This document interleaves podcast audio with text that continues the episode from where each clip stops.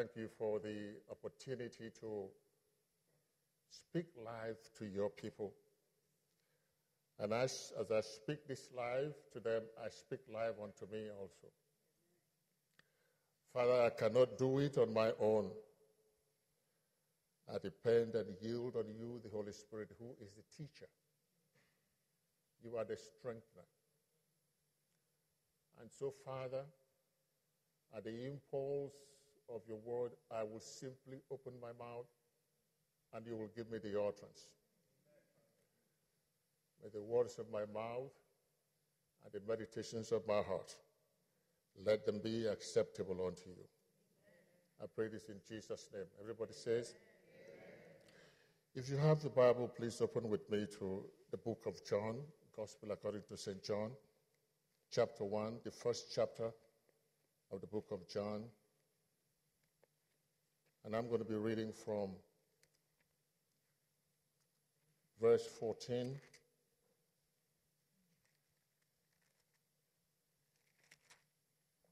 If I can get to that soon. The book of John, chapter 1, verse 14. And it says, And the Word became flesh and dwelt among us, and we beheld his glory, glory as of the only begotten from the Father, full of grace and truth. And I'll jump to verse 16. John records that for of his fullness, of whose fullness, the fullness of Christ, full of grace and truth. He says, We have all received, and grace upon grace. Verse 17 For the law was given through Moses, grace and truth were realized through Jesus Christ. We see immediately in those verses that there are two concepts that John introduces to us. That is the concept of law, the concept of grace.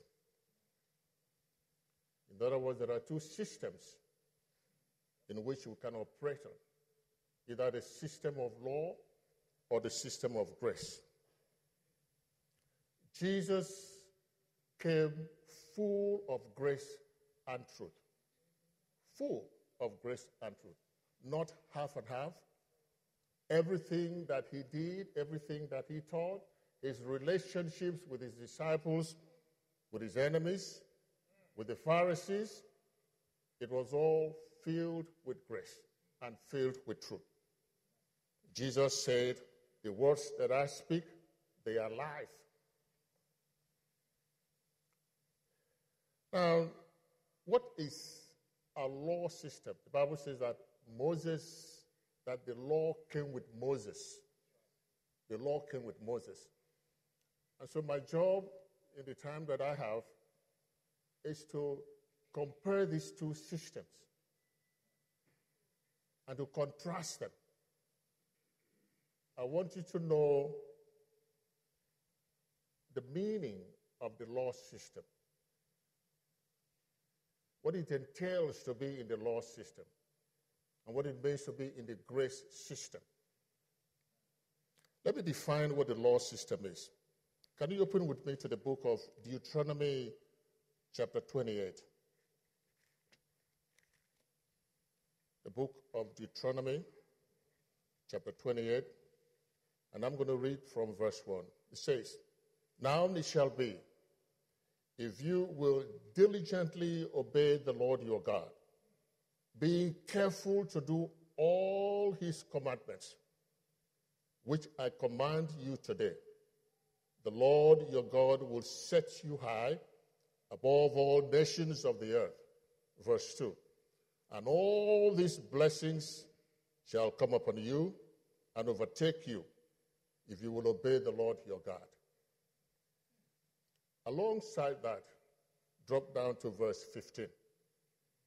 But it shall, it shall come about if you will not obey the Lord your God, to observe to do all his commandments and his statutes with which I charge you today, that all these curses shall come upon you and overtake you.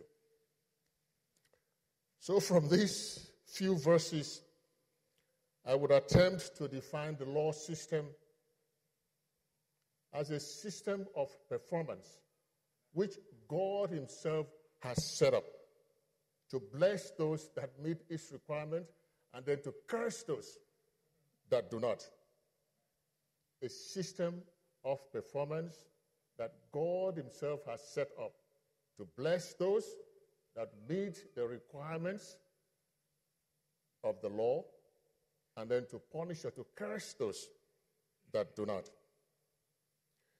It can also be a system that you and I, a person operates based upon his own set of standards, upon his own laws.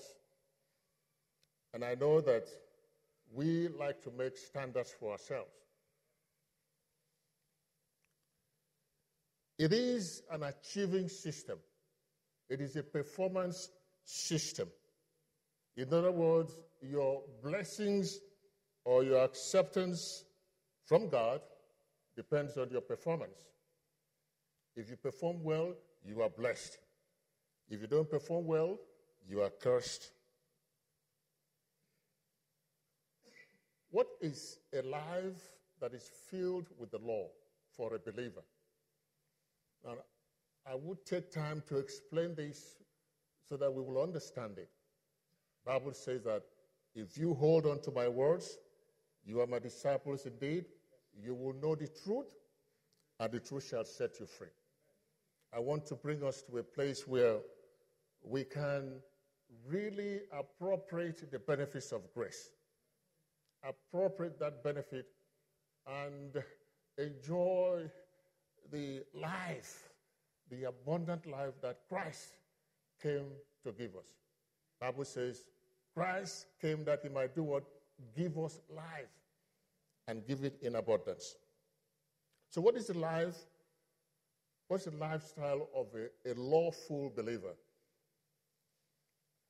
And I'll take you to Romans chapter 7. Romans chapter 7, verses 18 and 19, just two verses, where Paul records his struggles as a believer, but depending on the law, depending on his own resources. Romans chapter 7, verses 18 and 19 reads For Paul says, I know that nothing good dwells in me, that is in my flesh. For the wishing is present in me, but the doing of the good is not. For the good that I wish I do not do, but I practice the very thing that I do not wish. And if you did notice that it's all filled with I, I, I, in other words, a lawful life is a life that depends on my own resources, my own intellect, my own strength to live the godly life. And the law system is focused on my resources as a person, not on God's resources. Paul says that the desire to do good is there in me. But the power or the empowerment to implement it is not there. The things I wish to do, I do not. But the things I do not wish to do, these are the things that I do. In fact, in the theological field, this is always called the defeated Christian's life. A defeated Christian's life. But I want you to live in victory. Amen? I want you to live in victory in 2014.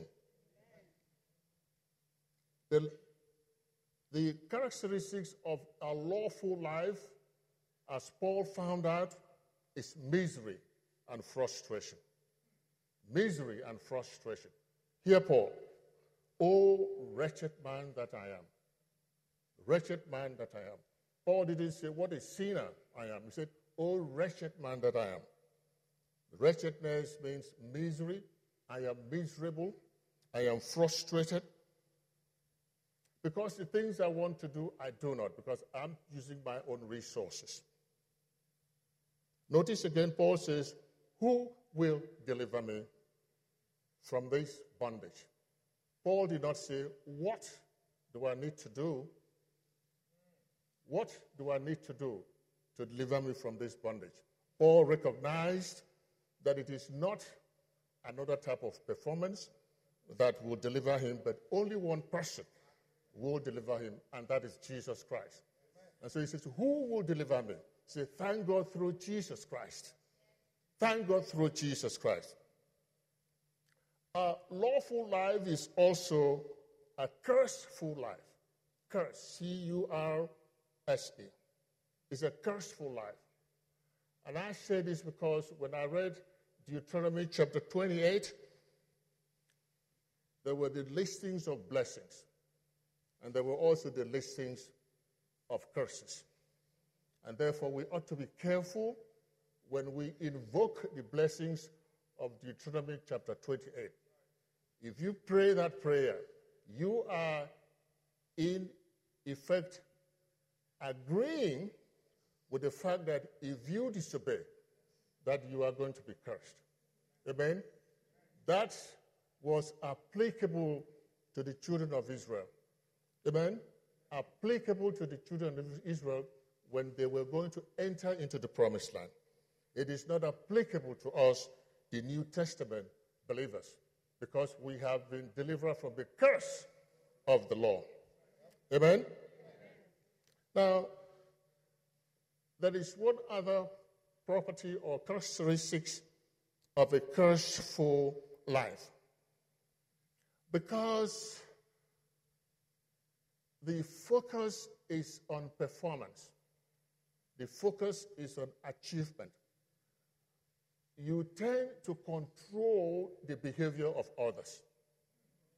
Because when my sense of value or my sense of significance depends on the behavior of others.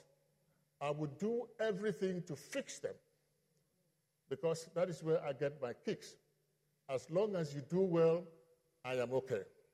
And so we tend to control, we tend to manipulate, so that when they behave well, I have my sense of value, I have my sense of significance. And so a curseful life is characterized by control, by manipulation. We are trying to usurp the work of God because it is only God who can fix. I cannot fix anybody. You cannot fix anybody. Amen? You can't even fix yourself. It is only the grace of God that can fix you. So if you cannot fix yourself, how can you fix others? You cannot give out what you do not have. Jesus, while he was on earth, he taught on the graceful life. He taught on truth. He not, he not only taught on these things, but he lived it out. The scripture, the gospel is replete by Jesus' demonstration of the graceful life.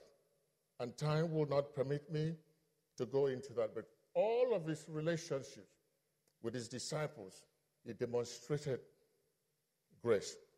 The Bible says that gracious words, gracious means pleasant, it means delightful, it means life making words were flowing out of his lips. He went about doing good. Matthew records this of Jesus Christ. He said, Jesus, he will not break a bruised reed. He will not break a bruised reed.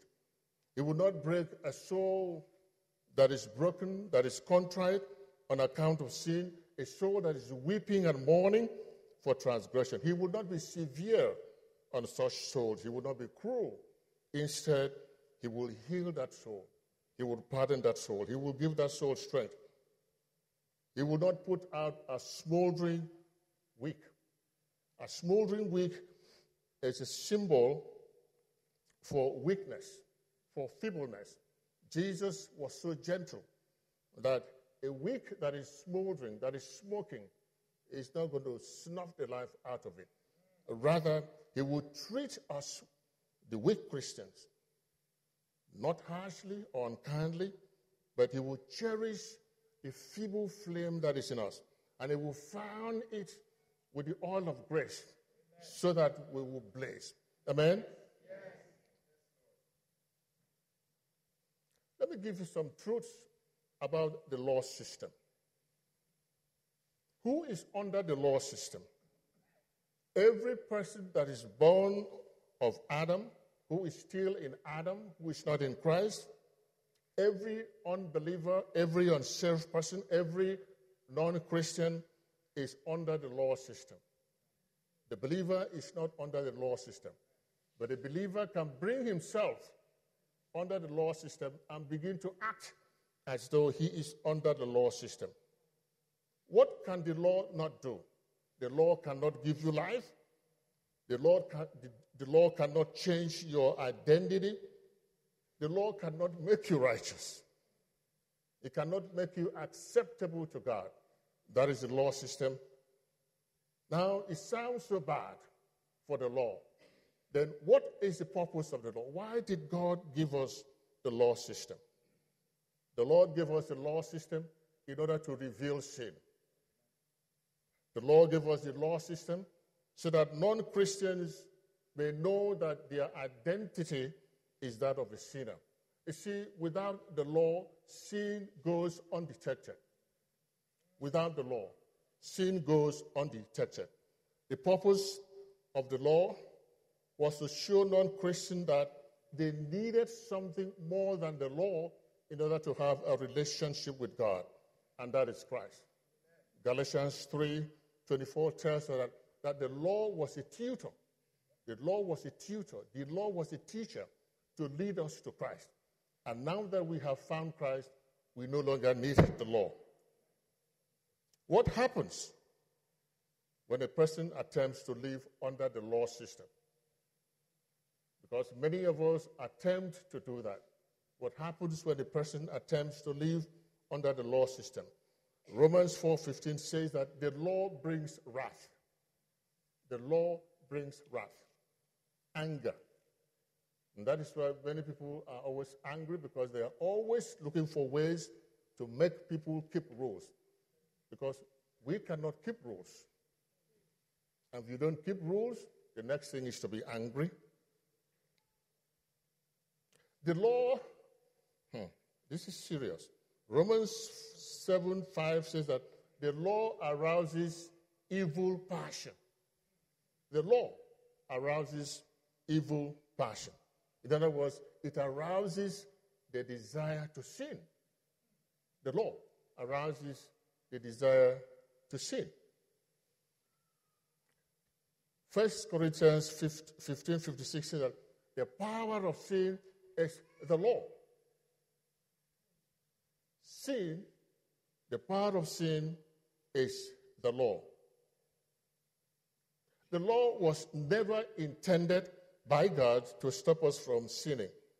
And many Christians do not understand this that the law was never given, it was never the intention of God that the law would stop us from sinning. In fact, the law stirs up rebellion in us. It was um, a joke that I used to hear in those days that Moses, when he was given the law, before even he brought it down, that the law was broken. Because out of anger, he broke the tablet. The law was never given with the intention that we should stop sinning. Now, those that attempt to perform the law, and sometimes they perform it, what happens to them? You see self righteousness, you see pride in them for those that try to perform. And those that do not perform, guilt and condemnation. guilt and condemnation. Now, what, what is it like to be married to Mr. Law? What is it like to be married to Mr. Law? And this can go the other way to Miss Law. Mr. Law will always tell you what to do. Mr. Law is a taskmaster. Mr. Law, when he tells you what to do, he would never lift his finger to help you do that. Mr. Law will always show you where you have failed. Mr. Law will never congratulate you. He will never affirm you when you have performed.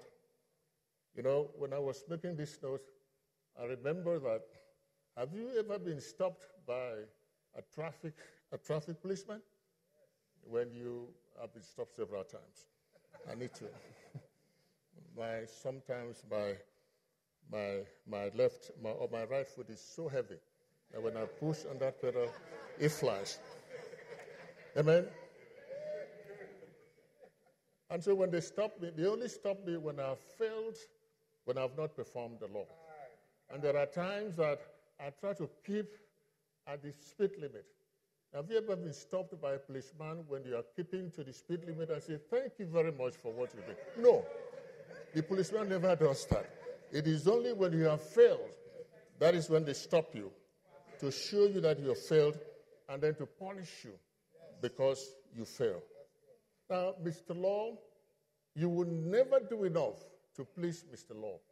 You will never do enough. Mr. Law is always perfect.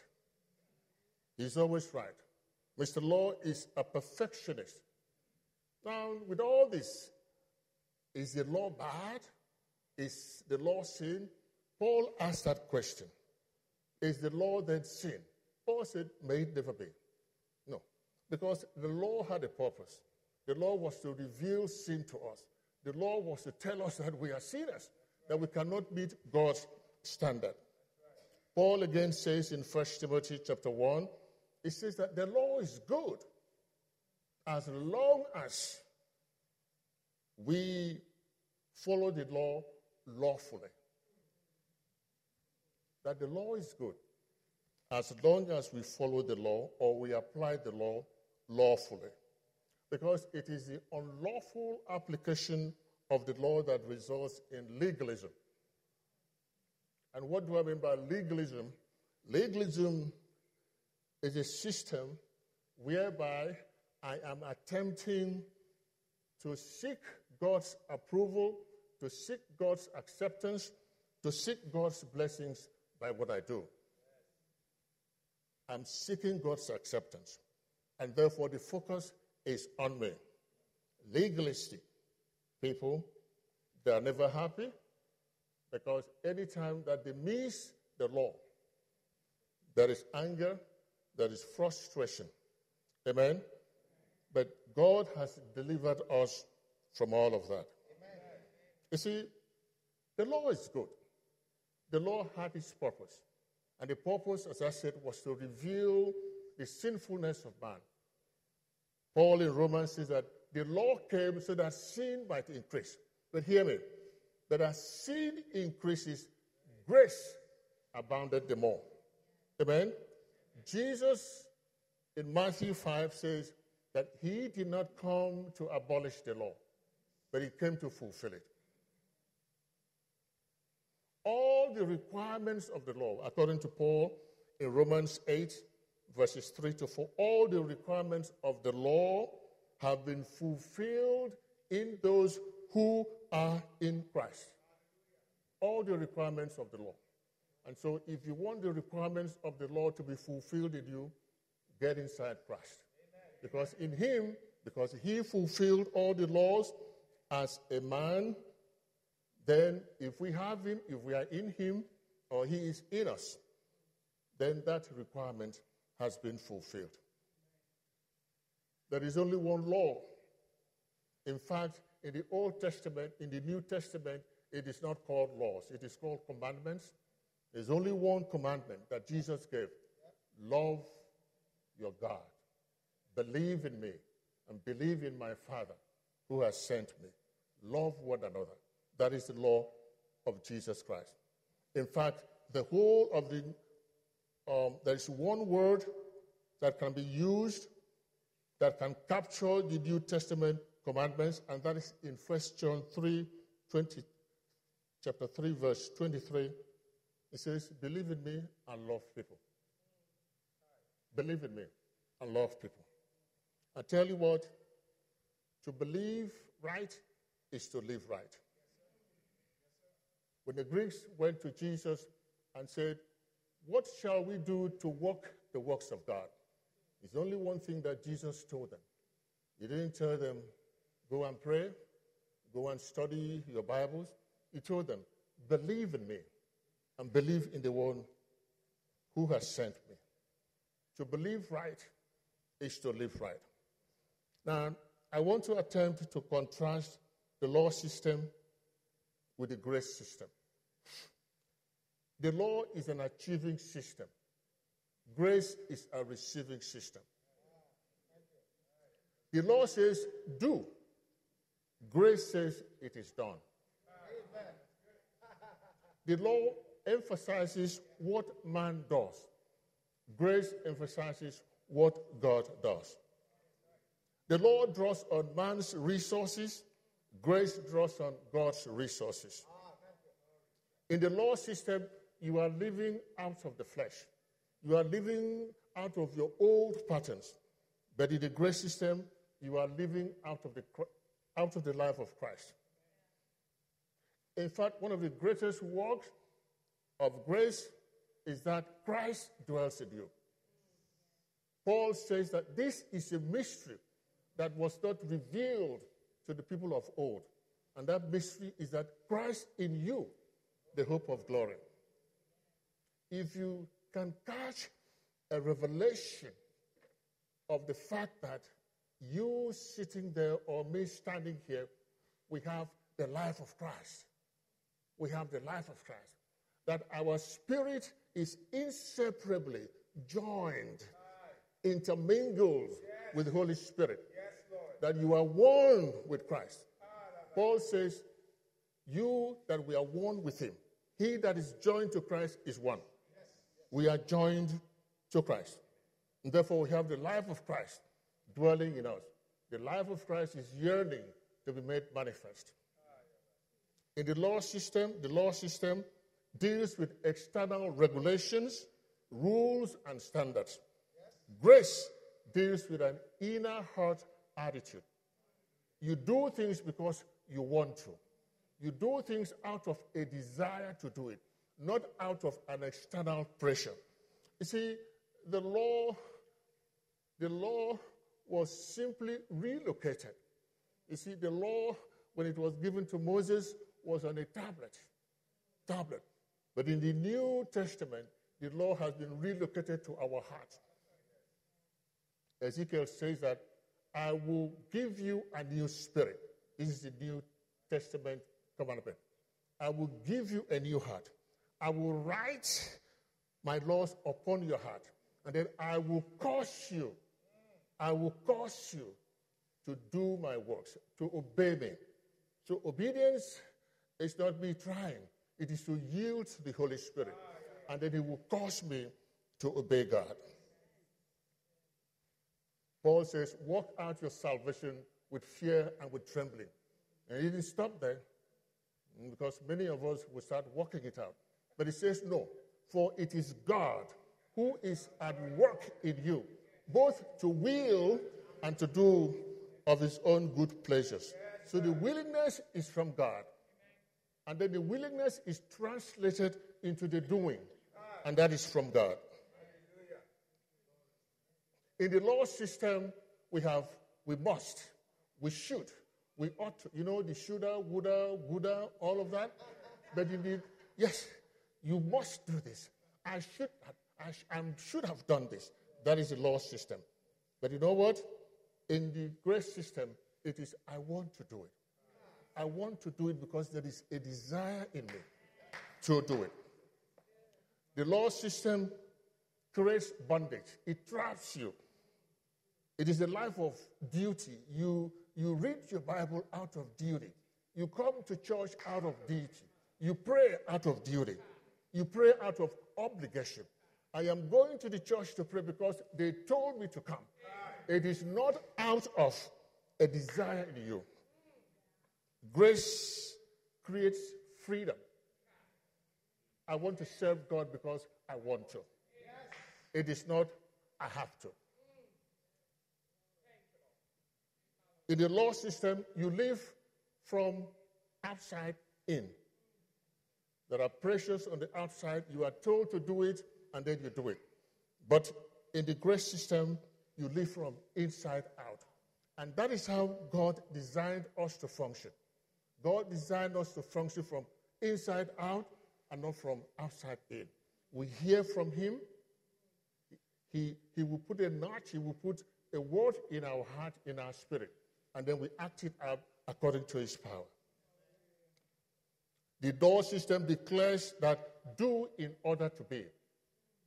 Do in order to be. Do in order to be blessed. But the grace system says you are, therefore do. See, in the grace system, you are acting out of who you are. You are acting out of your identity. In the law system, you don't have an identity. Your identity is a sinner. But God changed our identity to a, a Christ, to a saint. You see, I, I, I, often wonder when I read, uh, you know, First Corinthians, and all the troubles that they had you know, um, incest, adultery, all kinds of evil. But you know, if I were an apostle and I went to that church, I wouldn't address them saints. But Paul addressed them as saints because that was their identity. So we we live out of our identity. The worst, the worst um, definition of a believer. Please never call a believer a sinner who is saved from grace. Because the, the word sinner is an identity term. A believer is not a sinner saved by grace. A believer is a saint who sometimes sins. There is a difference between a sinner, because Paul says that we have been made the righteousness of God. We are called righteous. We are called saints of the Almighty God. He never calls us sinners. When he messed up, when Paul messed up in Romans 7, he did not say, Oh, wretched sinner that I am. He didn't say that. He says, Oh, wretched man that I am. So we are not sinners, we are saints. And when we, we sometimes commit acts of sin, the law results in defeat but the grace will always result in victory. The law's operating system is try harder, work, put in your effort, try harder, work. You know, we're always on the treadmill of working. You know, try harder. But what does the grace system say? Grace system says receive because it is done. Receive, trust, abide, rest in it. Trust, abide, and rest in it.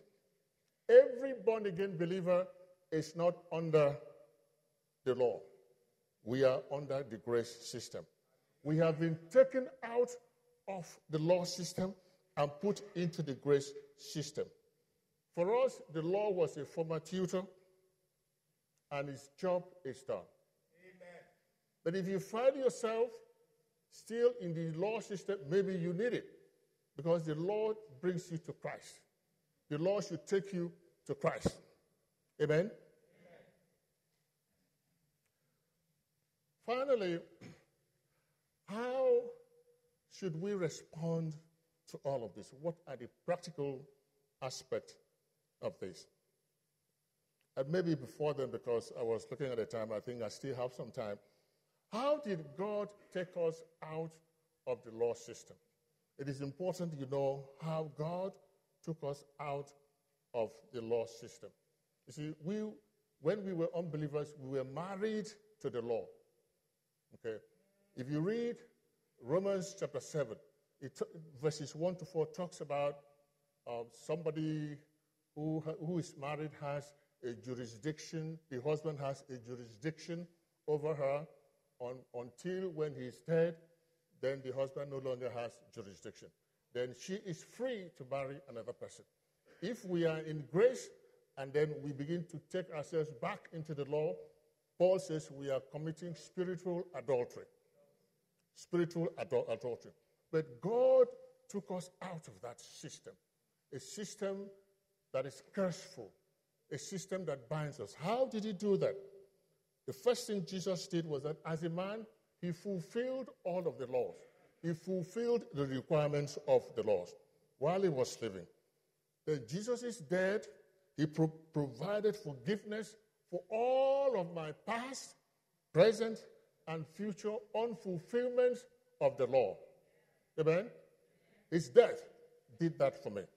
Bible says in Colossians 3 13, say, the handwriting that was written against me, the certificate of death, that God blotted it out. He took us out of that. Next, in his death, because we were crucified with him. Paul says, Know ye not that you were crucified with Christ? So the old man that was in bondage to the law, the old man that was a sinner, God killed the old man. God did not wound the old man. The old me was crucified with Christ so that the power of sin would no longer have control over me as a new creation. When he killed the old man, the old man did not resurrect. Amen? Bible says that when Jesus resurrected, we resurrected with him in the newness of life. It says, it says, For if anyone is in Christ Jesus, he is a new creation. All things are passed away. And behold, all things have become new. And so when we were crucified with Christ, now when Christ resurrected, we resurrected a new creation. No longer the old man. We resurrected the new creation, and now we are married to Christ. We are married to grace. What does it look like to be married to Mr. Grace? You see, when we are married to Mr. Grace, all the things that the law wanted us to do, forcing us to do them, we will be doing them out of a desire, out of an empowerment. We will not need for us to tell us, do this or do that, because the law has already been written upon our hearts. And then by the power of the Holy Spirit, we begin to perform those things. How do we respond to all of this? How should you and I respond to the amazing grace of God? What should we do in order to embrace, in order to appropriate the benefits of God's grace? By faith. It's as simple as that. By faith. By faith. Paul says, Know the truth, know the truth about you, know what God says about you. That you are not a sinner, but you are a saint. Know the truth. Don't stop there. Receive the truth. John says, out of the fullness, out of the fullness of His grace, we have received. We have received grace upon grace. Grace is to be received, it is a gift. So receive the truth, believe the truth. Then, when you believe the truth, reckon the truth to be true. Reckon it so. Consider it as true. He says, now rest in the truth, abide in the truth, and then act on the truth. I call you this afternoon. Are you struggling with any bad habit? Are you struggling with sin? I want you to know the truth as a child of God. God says that you are dead to that sin. Amen? You are dead to that sin. Not only are you dead to that sin, but you are alive unto God. That sin has no control over you. Sin shall not be master over you. Why? Because you are no longer under the law, but you are under grace. Because under the law says do, under grace it says it is done. says you will know the truth, and the truth shall set you free. And if the Son of God has set you free, then you are free indeed. That sin, that habit, has no control over you. You are bringing yourself under the control of it. You have made a choice. You see, God gave us a choice. You can choose to be on my side, and you can choose to be on the other side. You see, when we were unbelievers, we had no choice. All we knew was to sin. But now you have a choice. You can either fall, embrace the grace of God, and begin to live out of it, or you don't. Are you struggling with those Christian disciplines? By Christian disciplines, I mean reading your Bible, praying, tithing, having a quiet time, church attendance. These are all good things. But when you feel, are you living in guilt and then you feel unloved by God because you don't perform these things as you ought to? You see, there should be a deliverance for you tonight. Amen? Amen? Amen. There is deliverance. God says, do them because you want to. Do them because, don't do them because you have to or you ought to. Don't do them because I stand here and say, go and read your Bible. Now, you see, to read your Bible is good. To, to give tithe is good. To pray is good. You see, but if I don't have the desire to do them, it doesn't mean that I should not do them. Yes, sir. I should do them in obedience to God. Yes, sir. Okay? You see, do them in obedience to God. However, if that is your level of spiritual maturity, I will ask that you pray and ask God to give you the desire to do those things. Yes. You see, we should not do things because we are forced to. There should be an inner desire welling up in us, welling up in, in us to do those things. Amen. A lack of desire for spiritual things is an indication that something is wrong. If you lack the desire to do spiritual things, it That's right. seems to me something is wrong somewhere. That's right. Something, it is not that something is wrong with your identity because your identity has not changed. You are still a saint. Correct. Perhaps you are believing something wrong. Yes. You are believing a false, something false about God, about you, or about, about others. right. And maybe God is, is maybe calling your attention for you to address that false belief in you. Because the Very truth good. shall always set you free. Amen. Does grace give you the license to sin? Because this has, many people have misapplied the grace of God. You say, well, I'm a believer, I'm free. And they quote Galatians 5:1. It was for freedom that Christ set me free. Of course, you are free. you are free. You are free to sin. Do you know that? That as, as a believer, I said that in one church and they almost stoned me. That you are free to sin. But the question is, do you really have the desire to sin? Exactly. Exactly. You don't have the desire to sin if you are a believer. Amen. The desire will change. Amen. Amen. Um, Thomas Assisi, one of the Yes. early church fathers, Yes. once said, Love God and do what you want to do. oh, that's good. He says, Love God That's good. and do what you want to do. That's good. Because if you want God, your wanter will change, Yes. your desires will change. Yes. You will not want to go back to those things that you that you did Exactly. because your desires have changed. Amen. That is the motiv- that is the motivation Of grace. to live a correct life. It is not by rules, it is not by regulations, and I know that many of you have tried it in your homes. You make rules, you list them, and put them on your ref- ref- refrigerator, mm-hmm. and your children will look at it and say, "Wow!" Now, this is the truth, because law will incite a rebellion. Hmm. It will always incite rebellion. The only way you can get your child to do something is to tell the child, don't do it. There is always that curiosity, because that is the truth. They will do it out of curiosity. Because that is the word of God. Law incites re- rebellion. The power of sin is the law.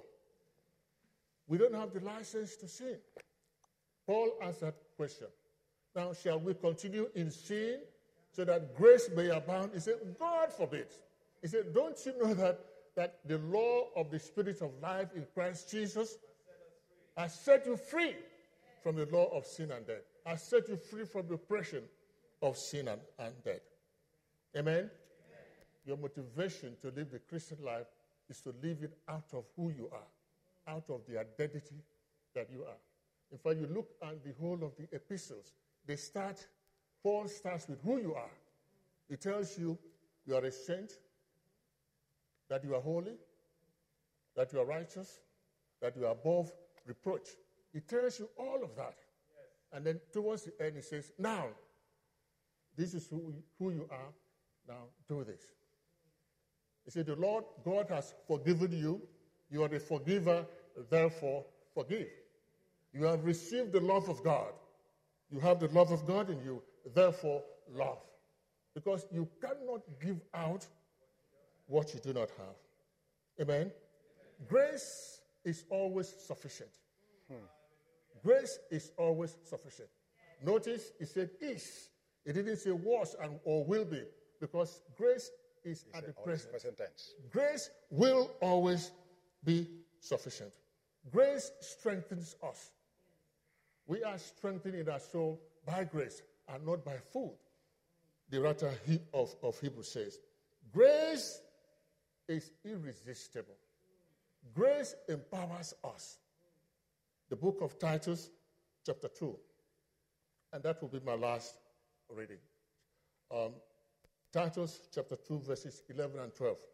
It says, For the grace of God that brings salvation to all, all men. has appeared to all men, Amen.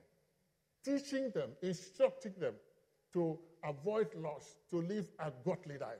You see, that word to deny means to get rid of. So grace empowers us. Grace does not, does not say go and sin. Grace empowers you to live a godly life. And that is the amazing grace of God. This afternoon, are you struggling with any, anything? Hmm. Have you believed the lie of the devil, the lie of Satan, that you are a sinner? Have you believed the lie of the enemy, that you are under law, you are under grace? I want you to know that you should believe what God says. Believe what God says about you. Believe that you are a saint. Believe that you are righteous. And you say, hey, you don't know me. No, I know you. I know what the Spirit says about you. Amen. The Spirit says you are holy. Believe it. Don't look at your behavior. God is addressing your identity. Amen. And so I want to pray with you this afternoon. As we prepare to enter the new year, some of you might be thinking of New Year resolutions. That is law. You are setting yourself up for defeat. You are setting yourself up for defeat. You've done this several times. You can only go uh, maybe January 15 and you're back to your old self. That is law. I want you to rely on the grace of God. I want to pray for two groups of people. If you have listened to this and you say, I don't have the grace of God, I am not in Christ, because every of the benefits of the grace of God is in Christ Jesus. You are not born again, you are not in Christ. I want to pray for you this afternoon. If you know that you are not born again, none of these things applies to you. You are under the law. But Jesus Christ has, has made a way, has brought us out of the law and put us into grace. I want to see your hands up while all eyes are closed. I want, you are telling me, I want to come out of the law system and get into the grace system so that I can enjoy the benefits of grace. I want to be free. Jesus Christ has set us free, not only from the power of sin, He has set us free from the law system. He has given us freedom. I want your hands up. Just raise that hand up. And if I'm, I may just plead with you, could you please come out? Thank you for that hand. Please Thank you, Lord Jesus. come on. Yes, please. I want to pray with you. Don't be ashamed. Don't be shy. Don't be ashamed. Don't be shy. Thank you, Jesus. Thank you, Jesus. Please, can you make a step out here? I want the church to pray with you. I want the church to agree with you to get you out of the law system into the grace system so that you will enjoy the benefits. You will enjoy the benefits of God. Thank you, Jesus. Thank you, Jesus. Are there no hands? Nobody. Okay, thank you, Lord. Now, I want to pray for all of us. Father, thank you because you have taken us out from the law system into the grace system. You have made all the requirements of the law. Therefore, I don't have to worry about keeping the law because the law has already been written upon my heart. I keep the law because the Holy Spirit in me makes me keep them. It says that I will cause you to walk according to my statutes. Father, I rely on this. I believe this. I trust, I depend on this. I rest in this. Father, thank you. We give you praise this day.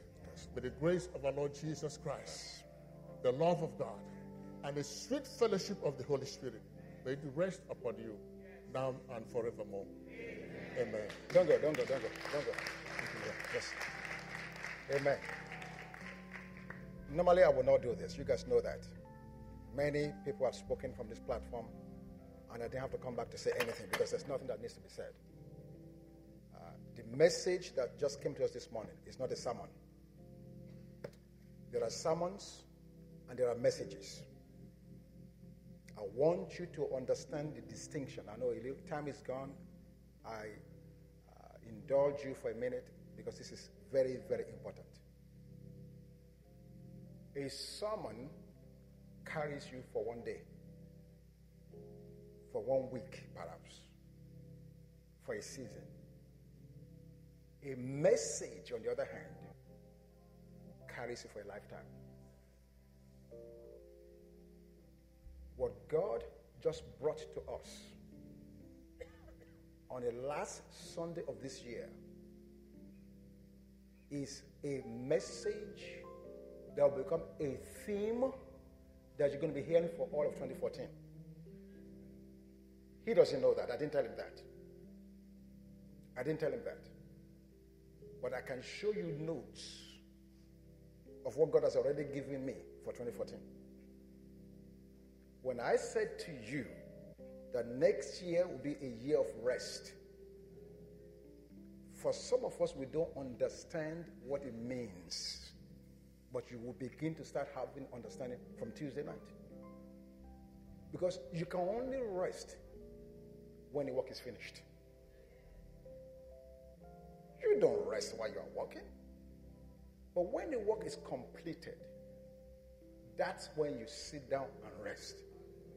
And God is saying to his people that you've been running around much too long over little, over nothing.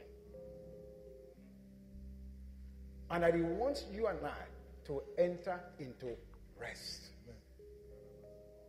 A position, a posture where we can receive what has already been completed. Amen.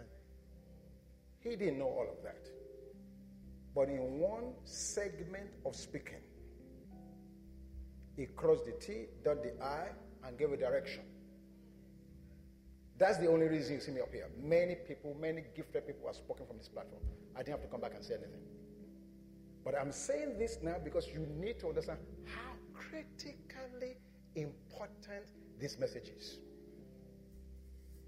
Thank you very much for your obedience and your sensitivity to the Holy Spirit. Hear this. Because I want us to go home with the right paradigm.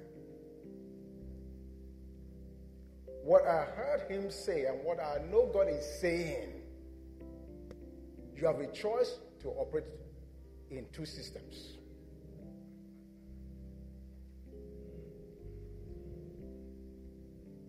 If you have a Mac computer, you will never be able to operate Microsoft. They don't go, they don't go together. Mac and Bill Gates, they are two separate systems. You either like Mac or you like Microsoft or Windows, whatever they call them. Hear me? And again, I beg your indulgence because this is absolutely important. I was just in Thailand two, three weeks ago. Their means of currency is called a Thai baht. B A H T. So when you get to the marketplace, you want to buy anything, the legal tender in that system is the Thai baht. You can have $10,000 in your pocket. If you want to buy Coca Cola, that's 25 cents. You have to pay in what? Baht. You can argue all you want and say, you know what, I have $10,000. But they say, go and change it to baht. Because in this system, the legal tender is baht. And so if you want to spend anything in Thailand, it is baht. But then, when my season was up and I flew from Thailand back to the United States, when I went to the restaurant to eat at Fusion, they know me there, I know them well, I know their menu. I cannot say that because I know you. I'm back in the United States. Let me buy good, spicy fried rice and pay you with baht. They won't accept it. Why? In the United States, there's a different system. Right. And the only legal tender that is acceptable to bring result for me in the US is what? US dollars. What he just told us is the two systems. You can live under the law. Notice what he said God gave the law. But when he gave it, he understood the limitations. And he did not give it for you to keep because he knew it was only supposed to be a pointer. Dr. Stephen. In Genesis chapter 2, you said something. I don't know if you know what you were saying. I know you're a professor. I know you have to know.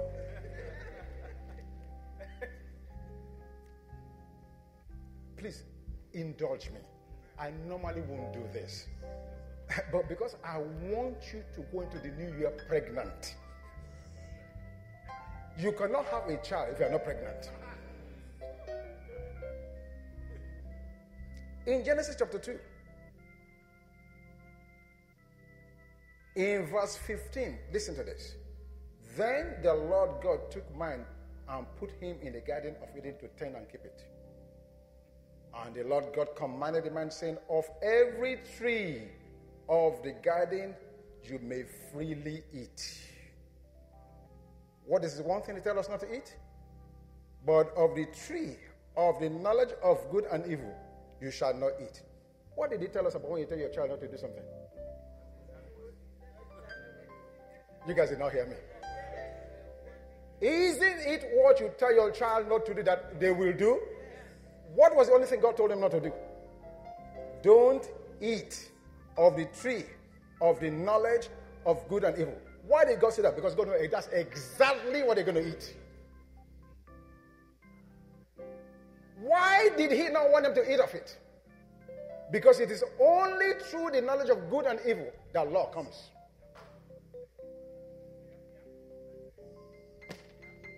God never intended to rule the world through law.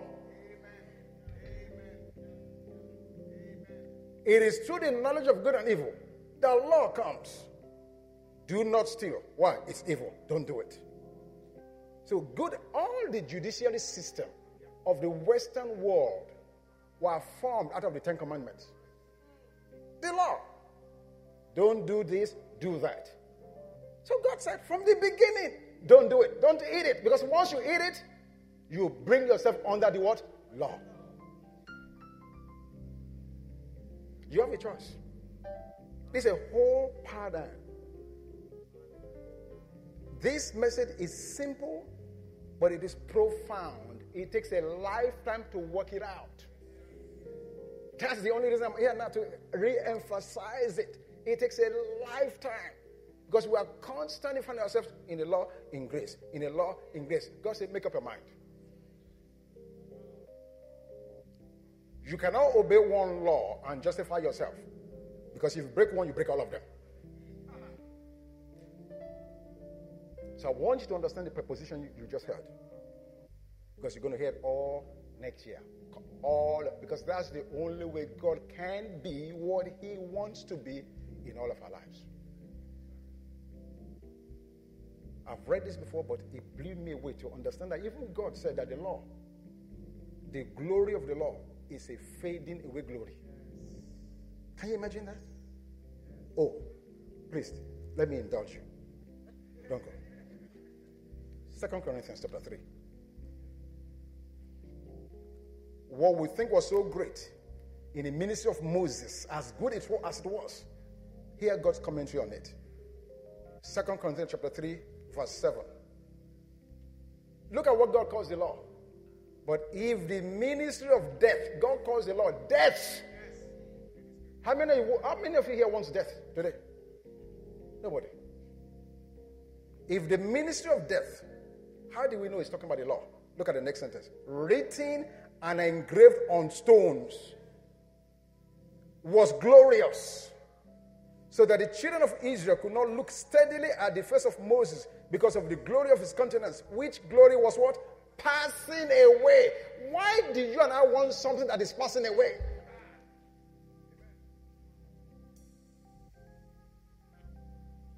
How will the ministry of the Spirit not be more glorious? If I abandon the law and come under grace, God said, How will it not be much more glorious if the death ministry was good? Verse 9. For if the minister of condemnation had glory, the minister of righteousness exceeds much more in glory. Ah. Verse 11 For if what is passing away was glorious, what remains is much more glorious. We've been lied to, we've believed a lie. The veil that was upon Moses' face was not because it was, you know, I used to hear and I used to be, think that the veil was because it was so radiant that the Israelites could not see his face. It's a lie. It's right here. Verse 13. Unlike Moses, who put a veil over his face, so that the children of Israel could not look steadily at the end of what was passing away. In other words, they covered it up so that the congregation will not see that the thing was fading. I'll leave it alone. Thank you for the message. It's going to take a whole year to break it down and to embrace it because my joy, my delight, and I know God's delight is to bring you and I from that transition where we're living in and out, under the law, in grace, under the law, in grace, to a place where the work is already finished, it's done, we are living, abiding, embracing the grace of the Lord Jesus Christ. May God, who is pregnating you, bring, birth, bring forth the birthing of a glorious new day in your life in the name of Jesus. Be blessed.